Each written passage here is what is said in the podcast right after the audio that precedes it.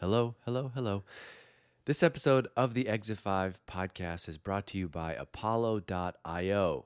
If you share a pipeline goal with your sales team, then you care about the deliverability of your team's outbound emails. No email visibility means no chance to get that meeting. This is the silent nightmare for marketers.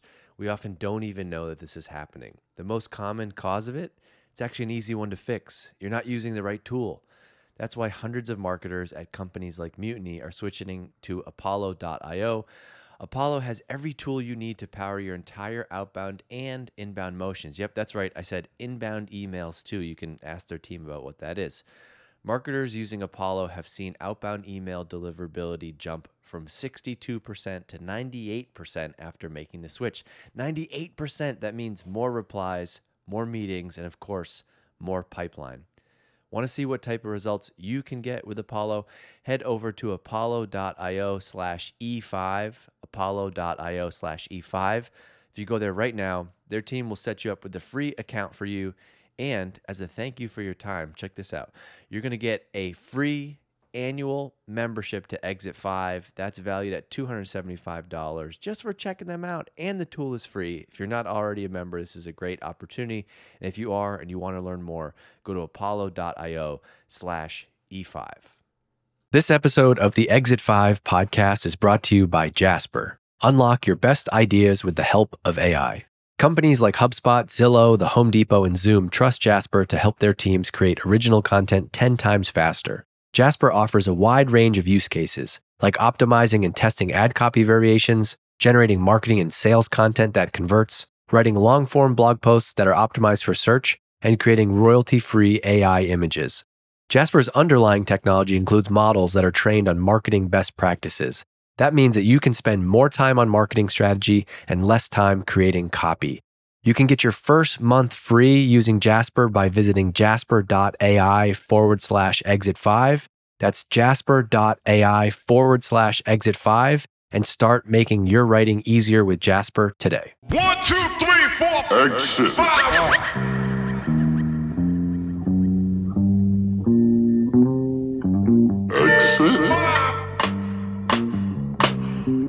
Exit. Exit. Meghan is here. Meghan, quick icebreaker before we get started. What have you done so far today? And this is not to put you on the spot, but I just want to know, like, what's your day been like so far? Yeah, it's one, no, it's one o'clock East Coast time. It is, and that's staggering. Yeah. So this morning, uh, I got my kid off to school. Dad walks her down, which is great every day. So I can get like a nice early start. We are putting together an event in a few weeks. So a lot of my work is on finding quiet moments where I can actually write the keynote that I'm giving. And so I spent some time on that this morning and then meetings, triage, all the regular stuff that everyone listening is used to. This lovely conversation. Yeah, and kind enough to give us an hour of which, like, you could have been checking emails and everything. But I, this will be. I'm excited to talk to you, and uh, I know people are excited to hear from you. Um, I was going to ask you this anyway because I just saw this on LinkedIn. But you're back in event season. Care to comment, sympathize with the audience of thousands of B2B marketers out here who can understand what you're going through? What's it like to be back in event planning mode, event planning season? it's strange because you're, you're back, but you're also, we've got this halo over us from, or really probably cloud over us from the last few years of like, are people ready? Do they want to show back up? Like, what should we, you know, not just COVID and the pandemic, but also just everyone, as we've been saying, has been sick this year. so even deciding to throw an event was kind of like a gulp moment. But the thing is, I mean, you can tell right now there is so much discussion and excitement and confusion and fear, emotions wrapped up in generative AI right now that it just felt like a moment that needed an event to pull people together and like have those conversations. So I'm psyched for it. I think the program's going to be awesome. OpenAI is going to be there. We're going to have like a bunch of performers and artists and writers and people at all sides of the intersection on AI. So it'll be fun. It's just stressful, dude. I'm like, I'm refreshing the Cvent page every single day, trying to figure out like, okay, do we need to change our food numbers and things like that? So all credit in the world to event planners. It is not my purpose in life. I have so much respect for people who can handle that level of detail. Also interested in asking you because I feel like a bunch of your career has been earlier your career was being a leading product marketing at HubSpot. I think HubSpot famously, you know, has that kind of one or two big, or at least for like when I was kind of like maybe five, six, seven years ago, it was like you were always working towards inbound, towards this big launch. Like the event and the launch is like so much of what your career has been in marketing, right? Yeah, definitely. But it's interesting. So, my time at HubSpot, I was sprinting with my team towards getting a product ready to launch and doing the positioning and the go to market strategy around that and the big like announcement keynote. And that was our whole focus. But meanwhile, another team, you know, led by Kim Darling and crew, amazing Laura and amazing people on that team were sprinting to make sure that there was a stage there when we got there, right? And that all of the logistics and details of pulling off that experience kind of just developed around us to allow us to be laser focused on the product and the the message we are trying to get out there. Now you have to do it all. Yeah. you, have, you have a team to do it, but you have to like stress about all pieces of it. yeah. But you know what's cool at this stage of my career? The first call I made when we decided as an exec team that we were going to do this event was to Kim Darling um, and Laura Moran, who ran the inbound event. Nice. Uh, and I also reached out to um, this woman, Jana, who ran the events at Drift and that you've worked with in the past to say, hey guys, I need a like speed course in pulling off what you do. And they were outstanding, sent me documents, connected me to people. And so I think just the coolest thing about the stage I'm at in my career is I've built a big enough of a network where I'm never really alone in these things. And then, of course, I've got a, just an exceptional team at Jasper that is really doing the work to pull it off. That's such an awesome story and a, I think, an observation for a lot of people that are listening to this. Like, I remember feeling like when I was at Drift trying to grow my career, like I was building that network. I made a lot of mistakes just by lack of experience. And then, like, when I went to Privy after that, I was like, oh, I know which agencies like suck or don't suck, and I know mm-hmm. who to work with for this. And like, oh, yeah, how do you get this up off the ground? It's like you should you hire this type of person. And there is, you know, everybody wants to grow yeah. their career really fast, but there's also some benefit to having that time where like you need to build up that network because it's going to become an advantage when you go and lead marketing down the road. Yeah, it's a flywheel in its own right. Like I remember people telling me early in my career, "Oh, you've got a network," and I was like, "That sounds like a ton of small talk." And I don't want to do it. And I want to just stay in my lane and do my work. I care about the work, but it pays off phenomenally down the line. It's an extension of yourself that you can tap at any given point. And if you're kind to your network, you've built a huge community, Dave. Like if that will pay back dividends in terms of just support, expertise, ideas down the line. Yeah. A lesson for me was like getting my ego out of the way and just being like, I need help yeah need like and you know i watched people like you and and mike volpe for example and it's like you know he was someone who like told me a lot like you know the goal is not you do all the things yourself it's like you just have to be the one to help start and facilitate those things and i think once you realize that everything changes anyway i have yeah. so much that we got to cover i got to ask you totally. forever can you do like a brief career history up until jasper and then yeah. i want to talk about like how did you get to Jasper? Why did you take the job at Jasper? What's exciting? I want like how did you yeah. meet Dave and them? I'm interested in hearing a bunch of that. Totally. I actually started my career as a copywriter in a nonprofit, um, United Way, and ended up in nonprofits as you do. I wore a lot of hats. I ran the social media strategy and the website over time. And I just got to see firsthand at that moment how galvanizing technology can be. And it got me really interested in technology as just a force of communication. So I left the nonprofit world, um, reached out to a tech startup called Performable, which was led by Dave Cancel and Elias Torres, and got lucky that they took a shot on me, who had never had any tech background before, and just figured that they could kind of teach me along the way and nice small startup, really tight team. And about six months, maybe not even that much after I started there, Performable was acquired by HubSpot. Then became the HubSpot chapter of my career. I was at HubSpot for about 10 years. I got to see it go from a single product company to a multi product company, from private to public, from local, at least North American based to truly global. And so I think that headline of my time at HubSpot was I got to see scale, mm. right? I got to see growth, got to be part of that.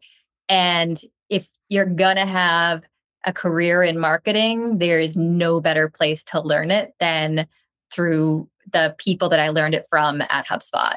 So, spent about 10 years there. I ran product marketing, content, the creative organization, the brand team, and HubSpot Academy over my tenure there. And so I got experience in a lot of different things.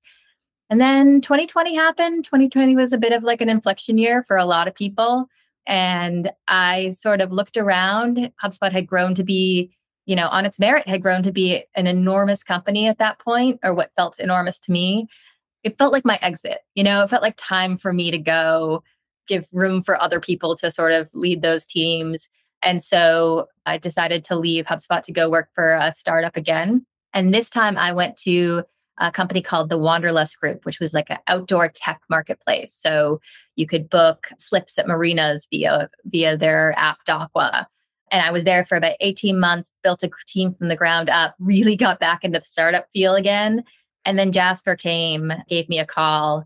The funny story about Jasper is I was not looking for a job. I was really happy at the Wanderlust Group. I think that org is just a like their focus and everything is really powerful, and I uh, loved the team. I picked up a, the call from Jasper because I thought it was my like food delivery guy uh, dropping off Indian food that night. Because I usually screen recruiter calls because you know when I'm in a company I want to be focused, you know. But I picked it up because I was like, oh, they're lost. People get lost on the way to our house all the time and uh, it was a recruiter for Jasper. And I'll tell you, like, it was maybe a couple of conversations in where I was like, something remarkable is happening here. It wasn't just the company's relatively astronomical um, growth, which it had seen in the first 18 months of its existence, but it was the space, right? I think I'm a sucker for a good story in a time of change. And I think I just got a handle on how transformative generative AI was going to be for the way that we work, the way that we communicate, the way that we live. And I just wanted a piece of it. I got I got excited about that space. So that's how I came about. Didn't hurt that the team at Jasper is just like they're whip smart, they're fun, they make being part of this feel feel like it has as much momentum as it really does. It feels like the pace and um, level of passion for it is all around you. Oh, that's awesome. I have so many notes. You're a good storyteller. So I was like, I think that's a little long for a podcast. No, no, no, no, no, no, no, no. There's, There's no such thing. Cover in the span no, of no, no, no. There's no such thing as long. There's only there's only something as boring, and you're a good storyteller. Um, and I love that. You're a sucker for a good story. So that is wild. So you literally answered a cold call from a number that was not in your phone and yeah. happen to be a recruiter from whatever. Which you, normally I don't recommend, but this time it worked out. yeah, they just go straight to voicemail, but you never know what, or usually they don't tell you what the company is. They're like, I have a hundred million dollar SaaS, blah, blah, blah, oh, nonsense. Yeah. And you're like, what? Great. What company is this? So there's an interesting thing that I didn't think about until this call actually was I feel like HubSpot, I mean, for me as a, you know, marketing manager, Dave coming up, like HubSpot was like this amazing company because it wasn't even about the software. It was about, I remember being a junior marketer at like Constant Contact and I was religious about reading your content and HubSpot's blog. And because I felt like they taught me how to do my job better at a time where I didn't have many resources. And so like I got to just kind of yeah. nerd out on like HubSpot content. And I think what's really cool about what you have and can build with Jasper is like you kind of have this passion for copy, for brand, for storytelling you know you built inbound at you know inbound marketing at HubSpot over a decade seems to be on the bubble of something similar here where like a whole lot of the marketing that you're going to get to do at Jasper is also going to be about like using your own product which I feel like is something that you're probably passionate about. Yeah, I mean I like I'm a lover of words, I'm a lover of writing. A lot of people have asked me why would you go to a company that automates writing when you love writing so much? And the answer that I give them and that I really believe is that like this is just the next incredibly powerful tool in the tool set for writers, right? In the same way that the digital camera helped to expand photography and brought new people into the fold and that wouldn't have otherwise been there and then also invented new ways of of communicating and creating art through that photography this to me is that same model mm. right and I think because I love good writing and good marketing so much, I also feel sort of a responsibility to that sounds grandiose. I'm sorry if that sounds grandiose, but I'm an idealist. Like I feel a responsibility to get in there and kind of tip this in the right direction. Right. So I think there's no secret that much like any technology, AI can do some, you know, can unlock human potential. It can do some amazing, incredible things. It can also be a shortcut for people to put a lot of junk out on the internet. Mhm. Right. And I think that the world needs examples of how do we bend that arc in the right way. And I wanted to be in there with my hand, you know, on the steering wheel, helping to push it that way too. That's such a great. So I feel warm and fuzzy to hear you say that because I do see that side of it, and I think in knowing enough about you, like I think you're a very strong character, ethical person. Like you, it feels good that you're leading the marketing there. Versus like I could, you know, I'm not going to name any names, obviously, but like picture somebody else in that role and like, ooh, there's a lot of stuff that's on the border of cringe. I think you have an opportunity to build a brand around like the right way to do this in a similar way that you talked about, like here's how to make marketing people love a decade ago. Right. Right. Uh, There are there's good parallels there. I mean, I think HubSpot kind of first came about as a response to people wanting to block out ads and wanting to create a better way of marketing to people.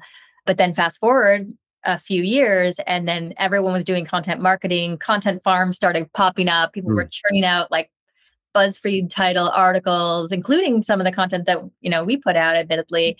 And so it's kind of like, you know, it's this uh, old marketers ruin everything, um, saying like we tend to take a scorched earth approach sometimes to the technologies that we're given.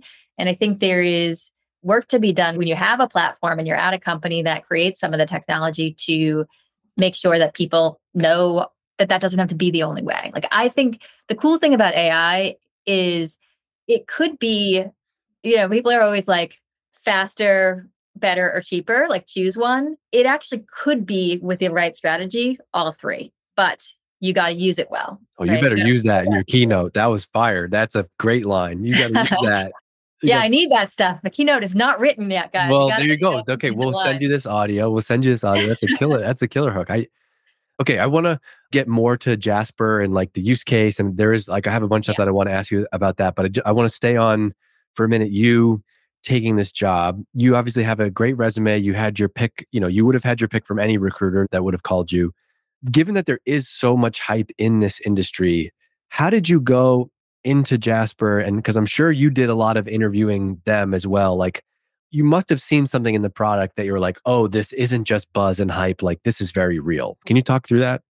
So what I saw in the product was like the power that it had, but then I also saw the opportunity in terms of the opportunity and the strategy of like what they were doing and what they weren't doing. And I want to make sure that I can have an impact when I take on a role. There's nothing worse than taking on a role and realizing that like you're not really adding value there. And so that's important for my own ego, right? To be like, I can make a difference here. And so I think for the first part of that, for the technology, look, the TAM is massive. Everybody writes, everybody creates. We are targeting business users, um, specifically like marketing executives and, and, and content leaders at growing companies as our primary audience and, and the product is built for that and you know we feel like we have specialization there but you know you could also be a founder who uses jasper maybe english is a second language and you use jasper to convey your ideas or you could be a single marketer at a startup or you could be a blogger at a massive enterprise company the tam is just so big and that pain is real right like content demands are up and not slowing down. Every year there's a new channel. You know, before it was okay enough to have a blog. Now you have to have a blog and a podcast and TikTok following and like, you know, great email newsletter. And it's just like, it's never ending. And people are burning out. So the pain was real, the opportunity was there. And then in the strategy, I saw places where I could be additive, right? I knew that we could diversify our acquisition sources more. I knew that we could, you know, move up market in ways that I had had practiced before. And I knew that we needed to do more around thought leadership in how to use AI responsibly. And so that's what I pitched. And the team was excited about that vision. They had talked about parts of it as well themselves and just hadn't had anybody to execute on it. And so that's how the minds met on it. I love that. Um, you mentioned having this huge TAM, which is awesome, but I can also see it be like, how do you focus? Like, you know, as much as you're comfortable sharing, like, can you talk about go to market? Because, like, it's great to have a huge TAM, but I've also seen like internally, it's much easier when you're like, we sell to this one person and here's who they are, versus like when you have to market to like the solopreneur, the blogger, the enterprise team. Like, how are you approaching that? And, and if you could share some of like your thoughts on go to market with that lens. Yeah, definitely. We've actually been talking a lot about this because so when Jasper first started, it just took off. So, like, the product market fit was there. But in the beginning, it really was everybody and anyone. As the company has matured, and again, by matured, I mean we're in our second year here, so uh, or third year, just right. entering our third year.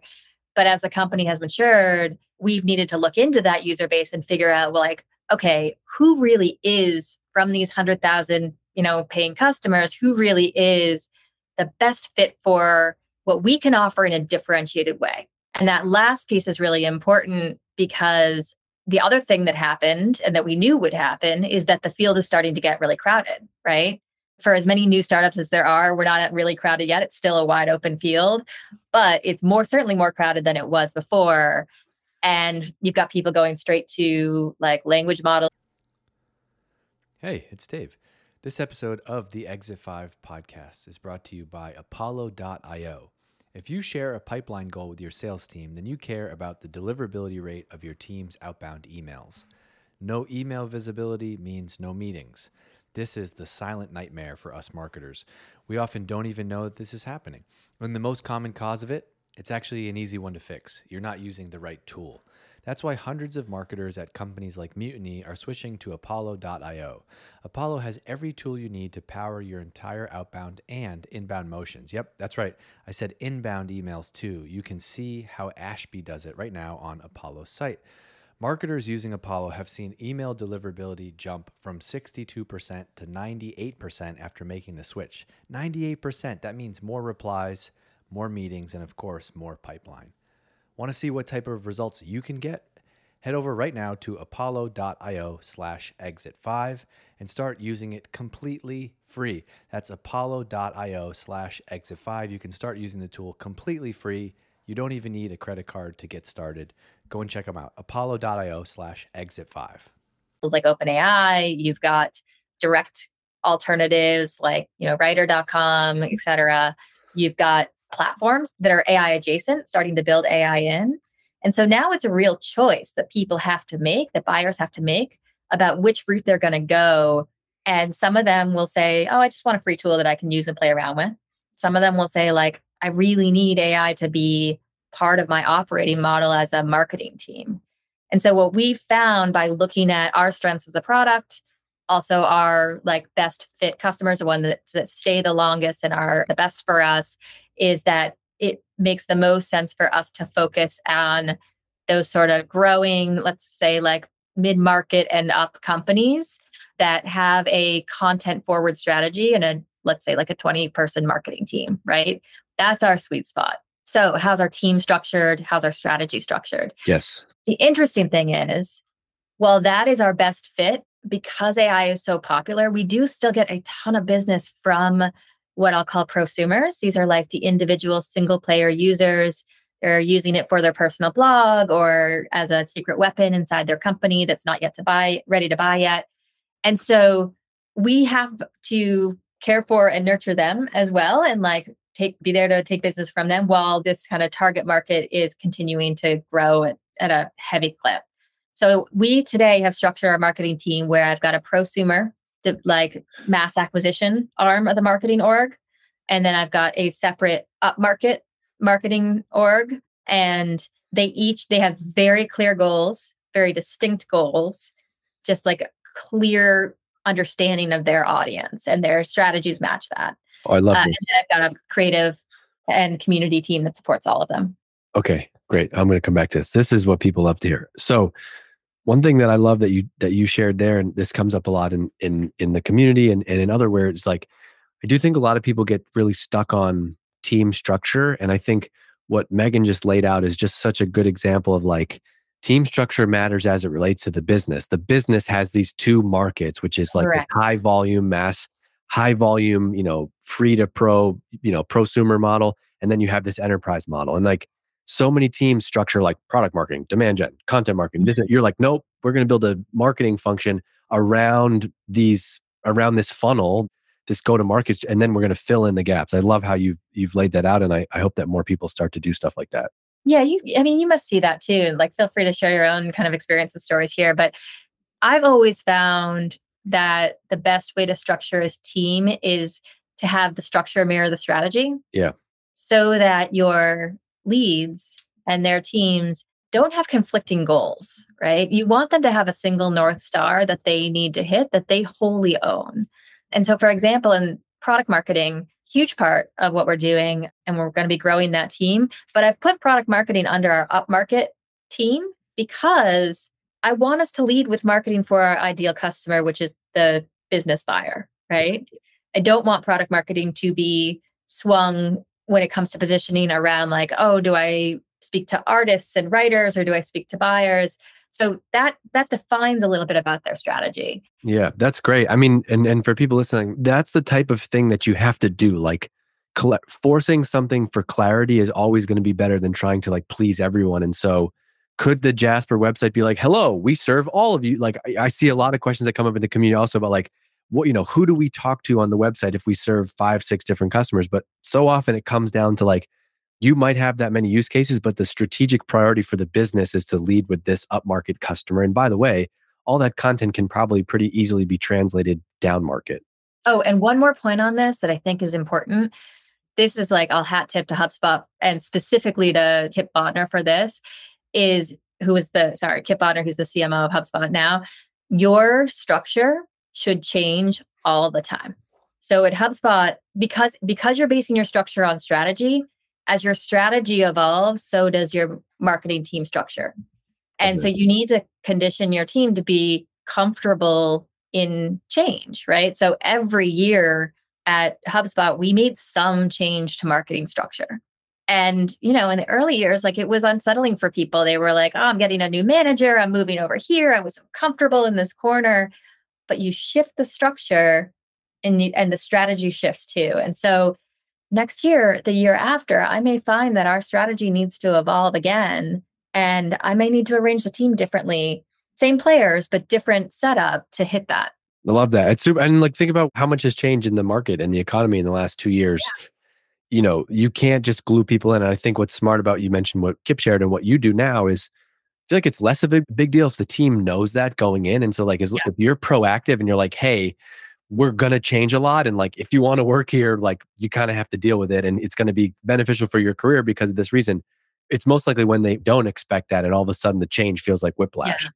Yeah, totally. And you know, I think there's trade-offs in every move that you make and you have to know what those trade-offs are going to be and be comfortable with it. And then the other thing is like that breaks when you've got bad managers on the team Yes. because then if you're not investing in like growing your managers, giving them hard feedback, making sure that they're good at managing, then you're going to get managers that people don't want to work for. And then that breaks that whole approach of we're malleable, we evolve quickly, any of us can work anywhere on this team. So you have this mass acquisition team, you have this upmarket team, creative and did you say creative and community are kind of shared across both? Mhm. Creative and community are shared across both and report into me. Okay. the channels so email organic paid media i have those as part of the mass acquisition team because of the volume of people going through that so our upmarket team will partner with the paid team which sits on mass acquisition for upmarket retargeting or uh, ad campaigns that way Got it. That was going to be my next question. So they they basically tap on that team and say, "Hey, we're we're doing this campaign. We need some resources or budget or whatever to do X." they'll have their own budget so Right. our upmarket team will have hey we've got 100k for advertising in this period of time like we're going to give you that budget we need to tap your expertise for how to spend that And how do you how do you um keep everybody aligned aligned there? To like, is there any shared goal? Because if I'm on the one thing that I've struggled with is like wanting to do that, but the mass acquisition team has their goals to hit and like they're already busy and they already got a lot of stuff on their plate. And so like, ugh, I got to take time off of my what I'm doing, which is what I'm measured on to go and help the upmarket team. Yes, I know we're one team, one Yeah. company, but it does kind of break down at some point. How are you going to prevent that? Yeah, that's exactly what you're exactly right in terms of like the trade-offs of where you put people and, and what emphasis that puts on it. Right now, we are a small enough team that I can say, hey, look, the lion's share of your work on paid because it's the larger eh, by volume audience is going to go towards this, but we need 20% or so focused on these campaigns and it's a small enough team that that works. Yeah. I think as the team gets bigger, you know, there are some resources that may be better spun out as like a shared, you know, across the team org. But, you know, we're 10 people right now on the marketing team. Oh, that's So awesome. if there's like internal politics and bullshit at this phase, like it's the wrong people. yeah, absolutely. And like, look, we're all super invested in this company doing well. Most of us, like, you should always believe this about the companies that you join. But most of us, like, we believe that this is going to be big, right? And we are throwing ourselves at it to make it so. you have 10 people. Are you hiring right now, growing right now? I would assume that you are. How do you how do you not go too fast? Because I'm sure you mm-hmm. could go and hire 10 more people if you if you wanted to right now. But how do you how do you balance like how fast this market is growing and like, you know, building the right team right now? I will say it's really fascinating to be a growing company in a time of a lot of contraction in the industry, right? So, like, I'm going on LinkedIn and I'm seeing layoffs left and right. And meanwhile, like, we're posting jobs and the numbers are looking good right now. It's a surreal feeling. You know, there's almost like a little bit of like guilt around it. But I think what's actually really effective about this right now, if I can say that, is there there's a humbling nature to it where you know there's a responsibility to grow responsibly, Mhm. right? To not overextend yourself, to not, you know, we just got a $125 million round. We could grow headcount faster, but those are choices about people's lives and careers that you're making that you better be able to pay that off, right? And so, how I think about hiring, I don't think about the full year because so much changes in the span of six months. I think about who am I going to need for the next six months to to set me up for those long term goals and make sure that there is demand to ground those roles, right? So that those ro- roles are going to be roles that we have for a very long time. I put that in my notes bolded as I'm typing when I'm interviewing. I don't think about the full year. I think so many people get get stuck there and what you said is like being realistic like how could you plan for a year you don't even know like what June is going to look like. think about how different the world looked three months ago in this space. You know, like it's wild right now. So I have an allotted headcount because we do annual planning for, you know, what I'm going to be able to hire this year. But I'm leaving a bunch of those kind of like unassigned in my head for the back half of the year. And I may decide at that point, we don't need that. We're going to turn that into program spend or we're going to like just not hire that role. I'm thinking about this quarter, next quarter, and trying to hire quickly when you've got a role, but don't o- overextend yourself on the roles you put out there. All right, can I change directions and ask you some of these questions? Yeah, sure. This one is from Pontus. What are some of the most innovative marketing ways that you've seen Jasper being used right now? All right, I'll tell you the most common and then I'll tell you the most innovative. So, the most common is we see people using Jasper the most for long form content, blog articles, things like ebooks and things like that. And the way that we recommend that you use it is not like don't do a set it and forget it, press the button and then publish. We recommend you use it to like get yourself started off the blank page or outline the post and then use your time to do research, uh, pull in like interview topics and kind of fill out the substance of it and just have it speed up that work. That's the most common use. I think after that, it's like social media and ads. We have an art feature, art feature. Ironically, people, we pulled like what are the prompts that everybody puts into art? They all want to make faces. Our number one prompt is like a person, which is funny because AI actually struggles with people with, you know, like hands and things like that yeah, yeah. but we are drawn to humans, right? Like we want to see people in our art and in our graphics. So that's how most people are using. I took my headshot and I had Jasper turn it into like a impressionist painting, uh, and it looks like me when I'm like 72, like with a you know full bald head, obviously, and then like a white gray beard. It's beautiful. I've made it my profile picture, but yeah, that I love it. Let's go take a look at it. Yeah, so that's the most common. I think the innovative stuff, there's two things that I like. I like when people take a source piece of content that they've written and they use AI or Jasper to turn that into different, to repackage that and reformat that for different channels or uses, right? I think that's where it gets really powerful is you have a strong source and you say, hey, take this and turn it into 15 tweets, a landing page, a podcast script, and it can do that. I also have seen people use it for like, I use um, the art feature for slide decks. So right now, Can you tell I'm upset? I was stressing out about this keynote. You're in full Uh, keynote mode. Yeah, I'm, I'm in full keynote mode. So instead of spending hours in stock photo sites, like trying to find the perfect image, Yeah. I'm using Jasper Art to just like quickly make, describe what I need and and turn it into a. So, what's an example? I love that. And I feel like, as somebody who's made decks too, I know many people listening to this, it's so easy to get stuck on like the what should the slide could be. And so, just to move faster, like, is so great when making a deck. What's a good prompt that you could, as an example, for something that you might put in a deck?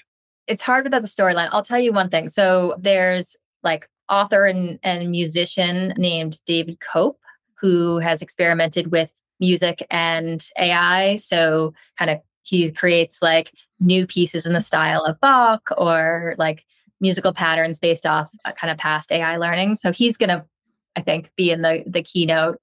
And I wanted like a picture of him, but I wanted him surrounded by just a blend of zeros and ones and musical notes. That's what I described. And that's what I got back. That's awesome. There's, there's no actual picture of that out in Love the world. that. What I just made. I love that because like I, I would make a deck and like I'd type that on the slide and then leave a note and then I would have to send it off to a designer and then designer would like the process would be like I would do that two days later I get a Slack message hey on slide 31 you said this like do you want it like this and so that's I mean to automate that is and do that is so fast is amazing Yeah, it's cool. okay that was a good one and you can feel free to skip any of these I don't care if you answer them or not, or not if you Piss feel off like your crowd. no, no, I'm not going to piss them off. This is great. They're like happy to ask any questions. I don't want to like, if you don't have a great answer, it's it's totally fine. No pressure. How are you capitalizing on the current AI run with the head start that you have? And how do you plan to break through the clutter of the rush to be the market leader in the space? This is like an awesome question. Who is that? Jason Miller. Jason Miller. Come find me on LinkedIn afterwards. I have more questions for you about where that came from. Love that. capitalizing on the start and making sure we don't fall behind. We think about it daily, uh, every hour, every minute, every second. uh, it comes up often. So, a little bit of context here. I think that um, Jasper was early into taking AI and using it for like creative purposes in marketing and sales, right? Our founder came from a marketing background. He knew that pain really well. He and his co-founders like just they sometimes you just hit the pain so dead on that it goes, right? And so that was the first year of Jasper. And as I said, you know, like it took off. People from all different types and backgrounds started to use it. But you always have to know, and they always did, that head start is going to be short lived. Mhm. And no one at the end of the race is going to remember who started up front. Now, the trick, I think, is that every time the landscape shifts, you not only shift with it, but you figure out why that shift is good for you. So, for example, OpenAI, which is a language learning model that a lot of AI is sort of built on, including they're one of the models that we use. They started opening up access to the public to through ChatGPT a few months ago, and it was this phenomenon. I mean, it just jumped the chasm in terms of awareness.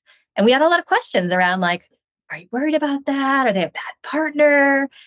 And honestly, the answer is like, no, it was the best possible thing to happen to our space because now we don't need to explain to everybody what generative AI is. True.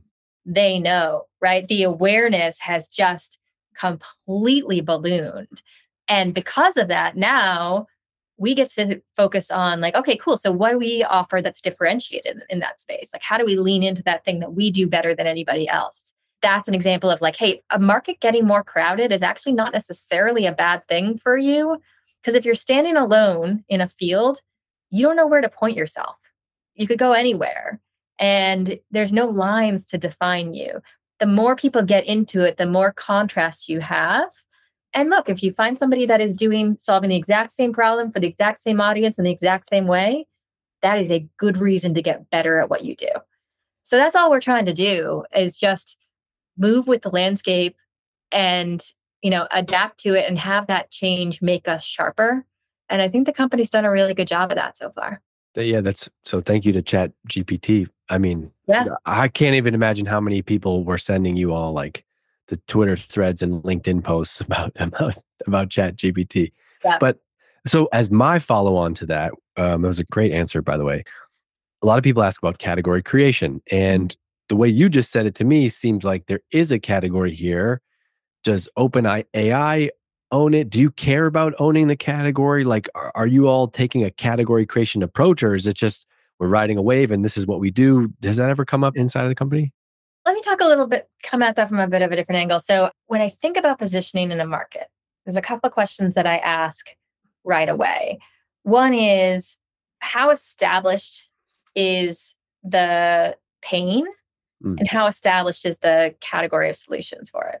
So, some companies, you start that company and you have to actually like, you have to actually market the pain a lot. You have to show people that there's a need for it. So an example of that would be like, you know, even in HubSpot's early days, even though like we some would call HubSpot a category creator, like what they were really marketing was, hey, this way that you've always marketed and that you have built your entire strategy on, it's problematic. And some people recognized that it was problematic, but not everybody did. So HubSpot in the early days spent a lot of time marketing the pain of like content marketing is a better way to go, inbound marketing is a better way to go. And that turned in, once that pain was established, that turned into category creation. We don't have to market the pain all that much. People know how hard it is staring at a blank page, but the solution is not that well defined yet. There's a technology, it can be applied here, but like the parameters of like, hey, this field is this big and there are people over here that answer it this way and there are people over here that, that you know solve it this way there's still like that category is still taking shape. Now we can play a role in defining what you know for businesses in particular what are the features that you need what are the like the strategies that should go with that and we'll do that. But sometimes it just takes a couple of years for a field to actually take shape and all that matters is that you have a position in it that's how I kind of think about finding your spot in a category. And, you know, I think that that's what your customers care about. They don't necessarily care, hey, I hear this is the company that created the category of X, Y, or Z. They care about this is a company that's best suited to solve what I need. So, like, generative AI is not a, you're not like, we're out trying to own that. No, I think there's going to be a ton of different uses and companies that pop up in this space that all deserve a seat at the table. I think that what we solve, we want to be the best at that. If I want to own generative AI and I want it to be synonymous with Jasper, then I have to worry about every time if a music AI company pops up or a video AI company pops up. I have to figure out like, am I going to pivot and go do that and own that? Or am I going to try acquire them or what? Like, I just think that this space is so big and so burgeoning that we need to pick a point on the horizon and run like hell to get there and to get there faster and better than everybody else. This is great. This podcast is going to be strategic therapy for many marketers out there to hear you talk through the way that you make these decisions. Uh, okay, inevitably, this question came up. I'm sure you've answered it a million times. How do you articulate the difference between Jasper and ChatGPT? Yeah, definitely. So again, like I think OpenAI has done a tremendous thing in kind of unleashing this kind of tool to the world and letting everybody from your second cousin to your colleague across the hall try it and use it. I see ChatGPT as a great democratization of AI. It's a great starter tool for people to use AI for the first time, to get comfortable with prompts, to try it out. And for some people, that's going to be all that they ever need. But we think that for businesses, you are going to need a tool that is built specifically for business use cases that pulls from multiple models, OpenAI, stability, hugging face, like the kind of full and growing gamut of models out there to select the right model for the job to be done that then enhances that with things like recent search results to bring some recency into those prompts because most people don't know this but like most ai is trained on data from two or three years ago.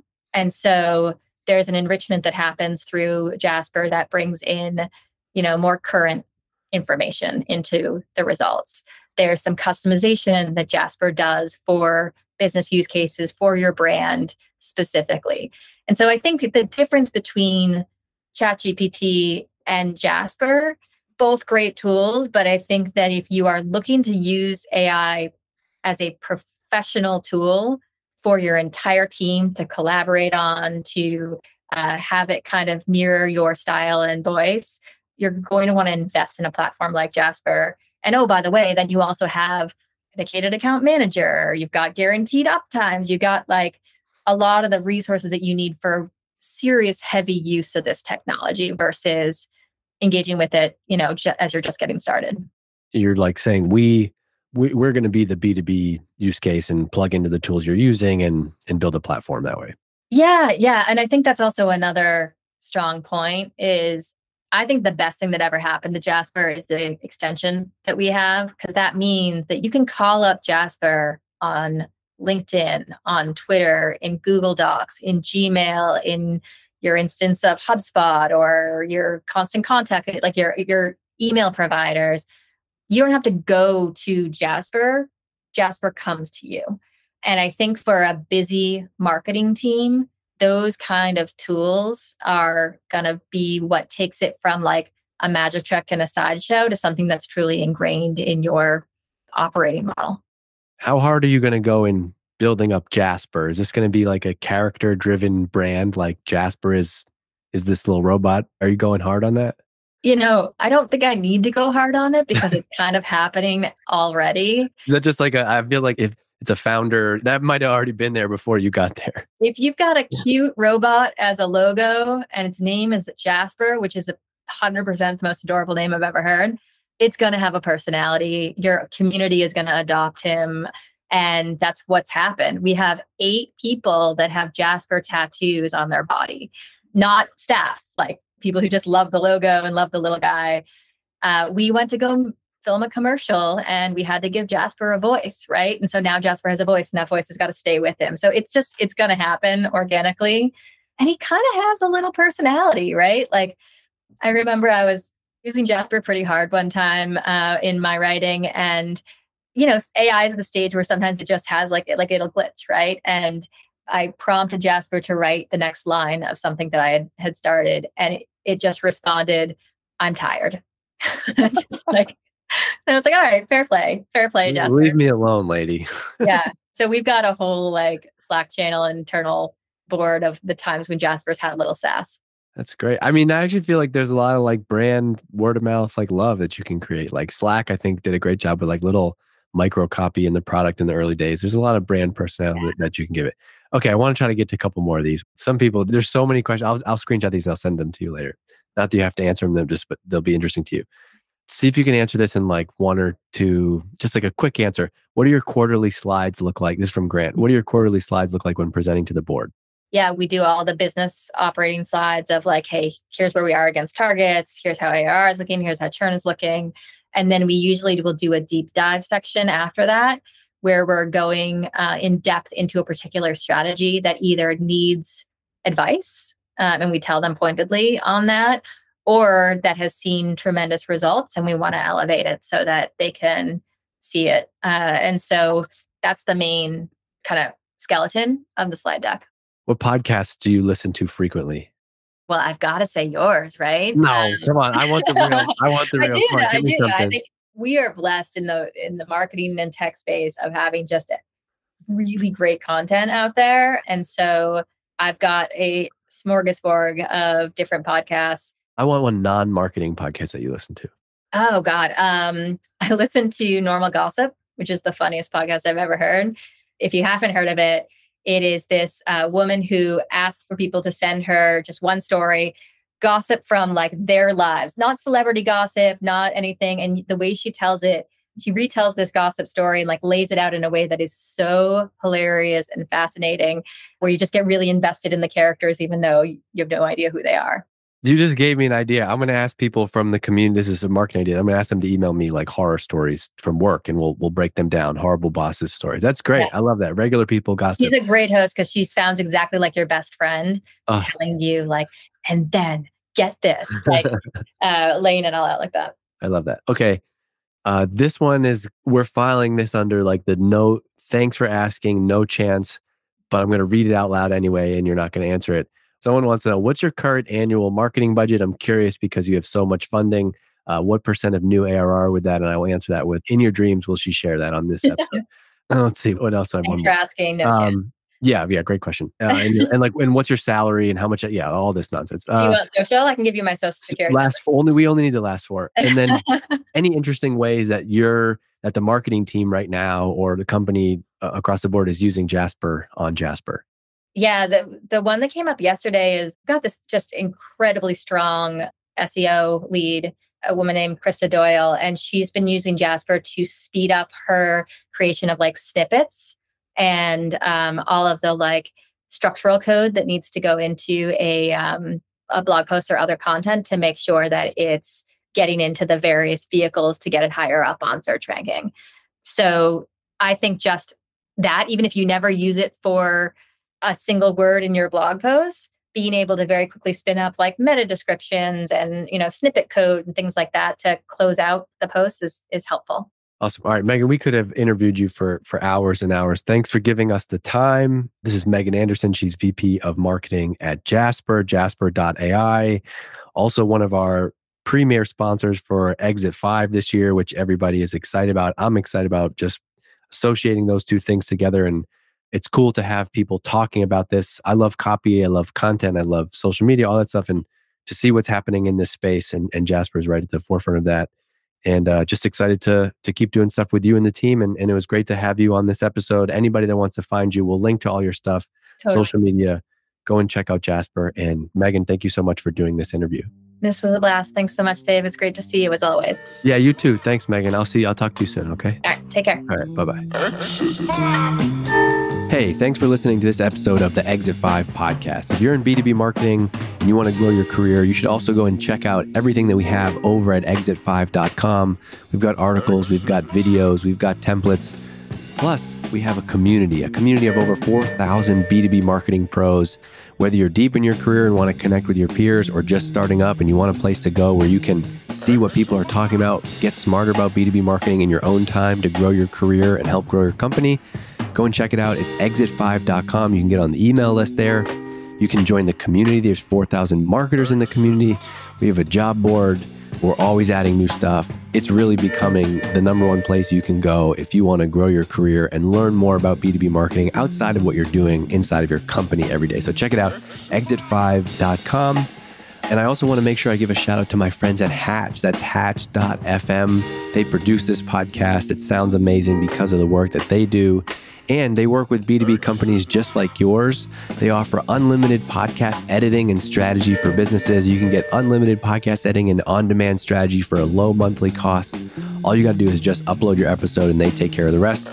Go and check them out. It's hatch.fm. Hello, hello, hello. This episode of the Exit 5 podcast is brought to you by Apollo.io. If you share a pipeline goal with your sales team, then you care about the deliverability of your team's outbound emails. No email visibility means no chance to get that meeting. This is the silent nightmare for marketers.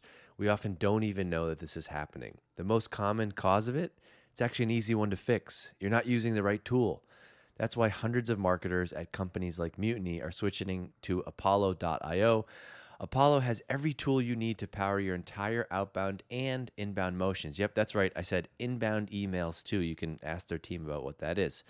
Marketers using Apollo have seen outbound email deliverability jump from 62% to 98% after making the switch. 98%, that means more replies, more meetings, and of course, more pipeline. Want to see what type of results you can get with Apollo? Head over to apollo.io slash E5, apollo.io slash E5. If you go there right now, their team will set you up with a free account for you. And as a thank you for your time, check this out. You're going to get a free annual membership to Exit 5. That's valued at $275 just for checking them out. And the tool is free. If you're not already a member, this is a great opportunity. And if you are and you want to learn more, go to apollo.io slash E5.